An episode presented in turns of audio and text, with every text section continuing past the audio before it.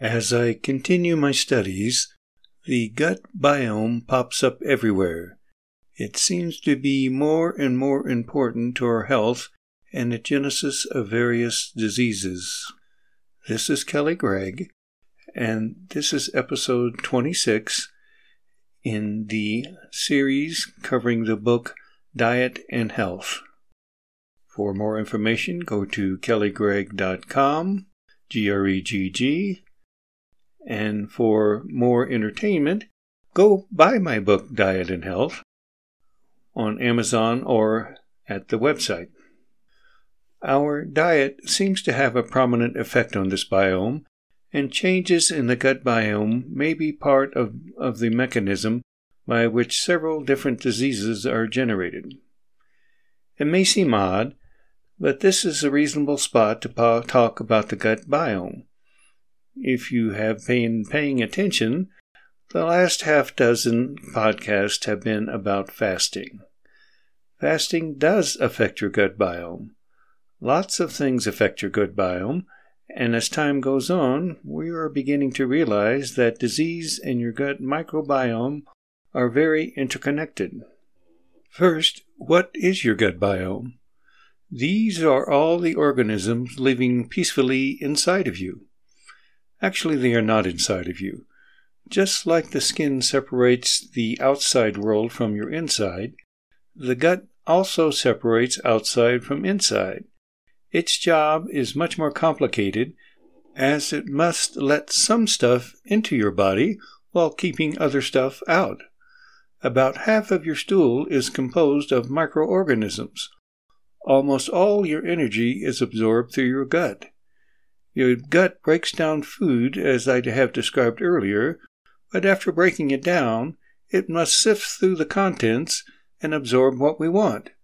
It must also keep what we don't want out. The gut biome is the accumulation of bacteria, fungi, viruses, and parasites that live in our digestive tract. This composition varies all the time, and portions can persist for many years, sometimes a lifetime. It is different in different parts of the world, different parts of the United States, different parts of your city, and even different parts of your neighborhood. We are certain it plays a vital role in the immune system response to various antigens. We believe it plays a role in obesity and diabetes. It almost certainly plays a role in autoimmune diseases such as rheumatoid arthritis. The gut biome aids in the digestions of food, synthesizes various products important to us, such as vitamins, prevents the growth of pathogenic organism, and maybe communicates with our brain. You get your first dose at birth, and it makes a difference whether it is vaginal or via C section. Of course, your parents contribute to this in early life. Breast or bottle feeding is different. Your pets contribute their share, as do the various products you put in your mouth while a toddler, such as toys, dirt, bugs, whatever is on the floor. You can see your diet contributes quite a bit. We say your stomach sterilizes the food you eat, but we say that to make us feel better. Various organisms are protected from the acid by coverings. Fiber can form a gel in the stomach, protecting other organisms. Sometimes things pass rapidly through stomach, and not enough time is available to sterilize anything. I still say the stomach sterilizes food when it suits me, like when I pick something off the floor and eat it. I'm pretty sure that as we get better at identifying all the organisms, no two people will be exactly the same. I made digestion sound simple, but your body is not 100% efficient at absorbing all the nutrients you get. Some get through the body and feeds this massive populations of organisms, more organisms than cells in your body. The change in the microbiome is just another example of how your body can adjust to your environment to keep you alive and well. If you move, the biome changes a little because the food you are eating may change a little. If you have a poor diet, the biome changes in your body's attempt to keep you well, but that may not keep you healthy. Most of us are somewhat familiar with skin bacteria, which is part of the skin microbiome. We know that some bacteria are normal and their growth inhibits the growth of more pathogenic bacteria.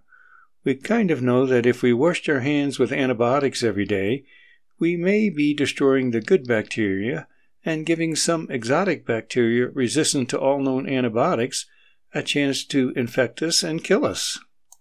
Let's use penicillin resistant bacteria as an example. Once upon a time, this did not exist. Sure, occasionally some bacteria would get a mutation and be resistant to the effects of penicillin, but that did not give the bacteria any competitive advantage. Otherwise, eventually all the bacteria would be carrying that gene.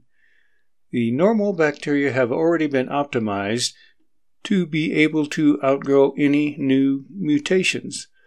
Now, if you invented penicillin and started giving it to people, those bacteria would now have a big competitive advantage and take over the population. We have lots of penicillin resistant bacteria now. If suddenly the world did not have penicillin, the historical normal bacteria would soon, maybe in about 10 years, regain its place as the prominent type. I think I've changed my mind. I think it would take much less than 10 years for the normal penicillin not resistant bacteria to regain its place. Now, we ingest not only antibiotics, but all kinds of chemicals not previously seen by your gut in the last 6,000 years. Some are antibiotics, some are pesticides, some are preservatives. You put preservatives in food to keep bacteria from growing. Do you think that may affect your gut bacteria? As time goes on, most people have a different gut microbiome than people had a few thousand years ago. Is this part of our obesity, diabetes, cancer, autoimmune, and dementia problem? Probably to some extent. I hate to say this, but there probably is no safe level of a chemical that we previously did not have in our diet. We have gotten good at measuring the parts per billion, but maybe one part per trillion will give some species a competitive advantage, and now we have a slightly different biome. Maybe it will not make any difference, but I doubt if it will be helping us. Otherwise, we would have had that bacteria biome long ago. The significance of the biome in disease is becoming more apparent. Many elements affect this biome, but diet must be considered to be one of the main effects. Our diet has changed more dramatically in the last 300 years than in the previous 3,000. It is not crazy to think that the modern Western diet has affected our biome. It is also not crazy to think that the increased incidence of many diseases may be related to this. We now believe type 2 diabetes patients have an altered gut biome, and we, including me, believe this is a factor in reshaping the intestinal barrier and metabolic signaling. It is still too complicated to understand completely. It does turn out that fasting affects the gut biome. It appears it may enhance bacterial richness and diversity in the biome, and it may revert to a more natural biome one not inhabited by the overgrowth of certain species. Your biome does have a baseline. Under the influence of diet and environment, there can be an overgrowth of bacteria that normally would not be present or only in a trace amount. This may be part of the benefits of fasting. As you will read later, it only took five days of artificial sweeteners to demonstrate a notable metabolic change in glucose tolerance it may only take a short time fasting to change the biome back to more normal circumstances. One of the mechanisms by which the gut biome may be causing us harm is by modifying the permeability of the gut. The cells in the intestines are designed to limit the proteins that are absorbed. Usually, amino acids can penetrate the walls to be absorbed into the body there is a substantial immune blockade to limit foreign matter from being taken into the blood. Abnormalities in the gut biome may damage this barrier, allowing immunogenic proteins to be absorbed. These may activate the immune system such that an immune reaction is generated against these proteins. It appears that a diverse natural gut biome does tighten some of these junctions between cells and decrease systemic inflammation. Absorption of immunogenic proteins may activate your immune system to attack similar proteins that compose the normal human body. Currently, there is interest in how the gut biome directly affects the brain and our actions. There is an extensive nerve supply through the vagus nerve to the gut, and we believe certain gut conditions may influence the brain. Specifically, does increasing the glucose in a diet affect leptin and our appetite?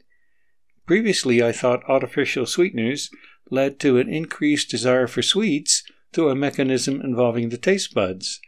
Now I'm not so sure. Using artificial sweeteners affects the gut biome, and does this influence the brain to eat more sweets? We already know the use of these sweeteners does not lead to weight reduction, regardless of the lack of calories contained in these products. It would take a lot more time and research for me to give you a decent report on the biome. Most of the studies focus on how the biome is involved in specific diseases. This book, Diet and Health, focuses on the prevention of disease based on a proper maintenance diet, not necessarily the treatment for a specific disease. Of course, diabetes has been my prime example of diet causing disease, and I did focus a little on how to treat and manage this disease. We know changes in the biome occur in those with diabetes. Perhaps in a couple years I can revise this chapter and give you a deeper understanding of the biome's role in diabetes. There are some things I'm fairly sure of. Your gut biome has a significant effect on your health and it is involved in several diseases. Abnormal permeability of the gut wall may be responsible for the increase of autoimmune disease and is related to the gut biome. Diet and fasting affect the gut biome and can be used to induce beneficial changes in the biome. Numerous modern environmental factors have adversely affected our gut biome. Medications can seriously affect the gut biome, and I don't just mean prescription medication. Non caloric artificial sweeteners adversely affect the gut biome. Now, a little unrelated personal information.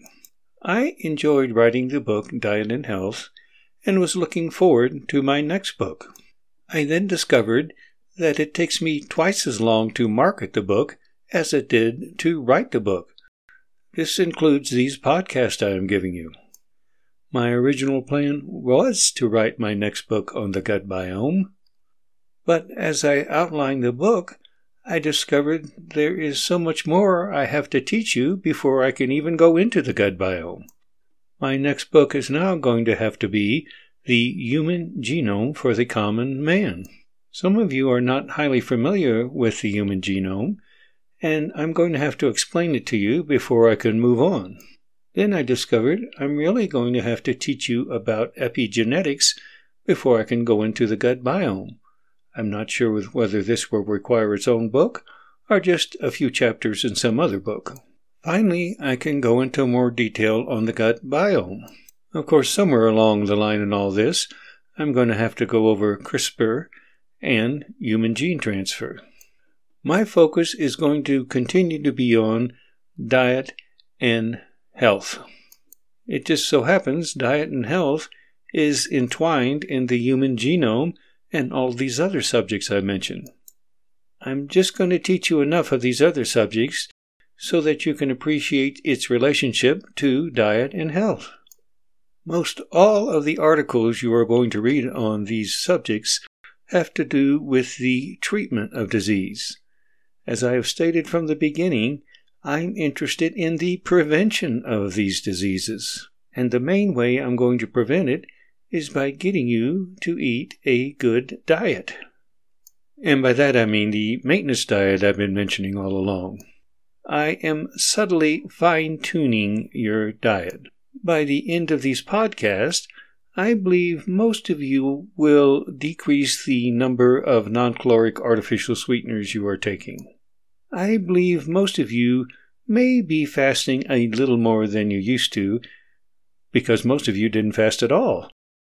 Many of you will be looking twice at GMO products or hanging around a little longer in the organic food section.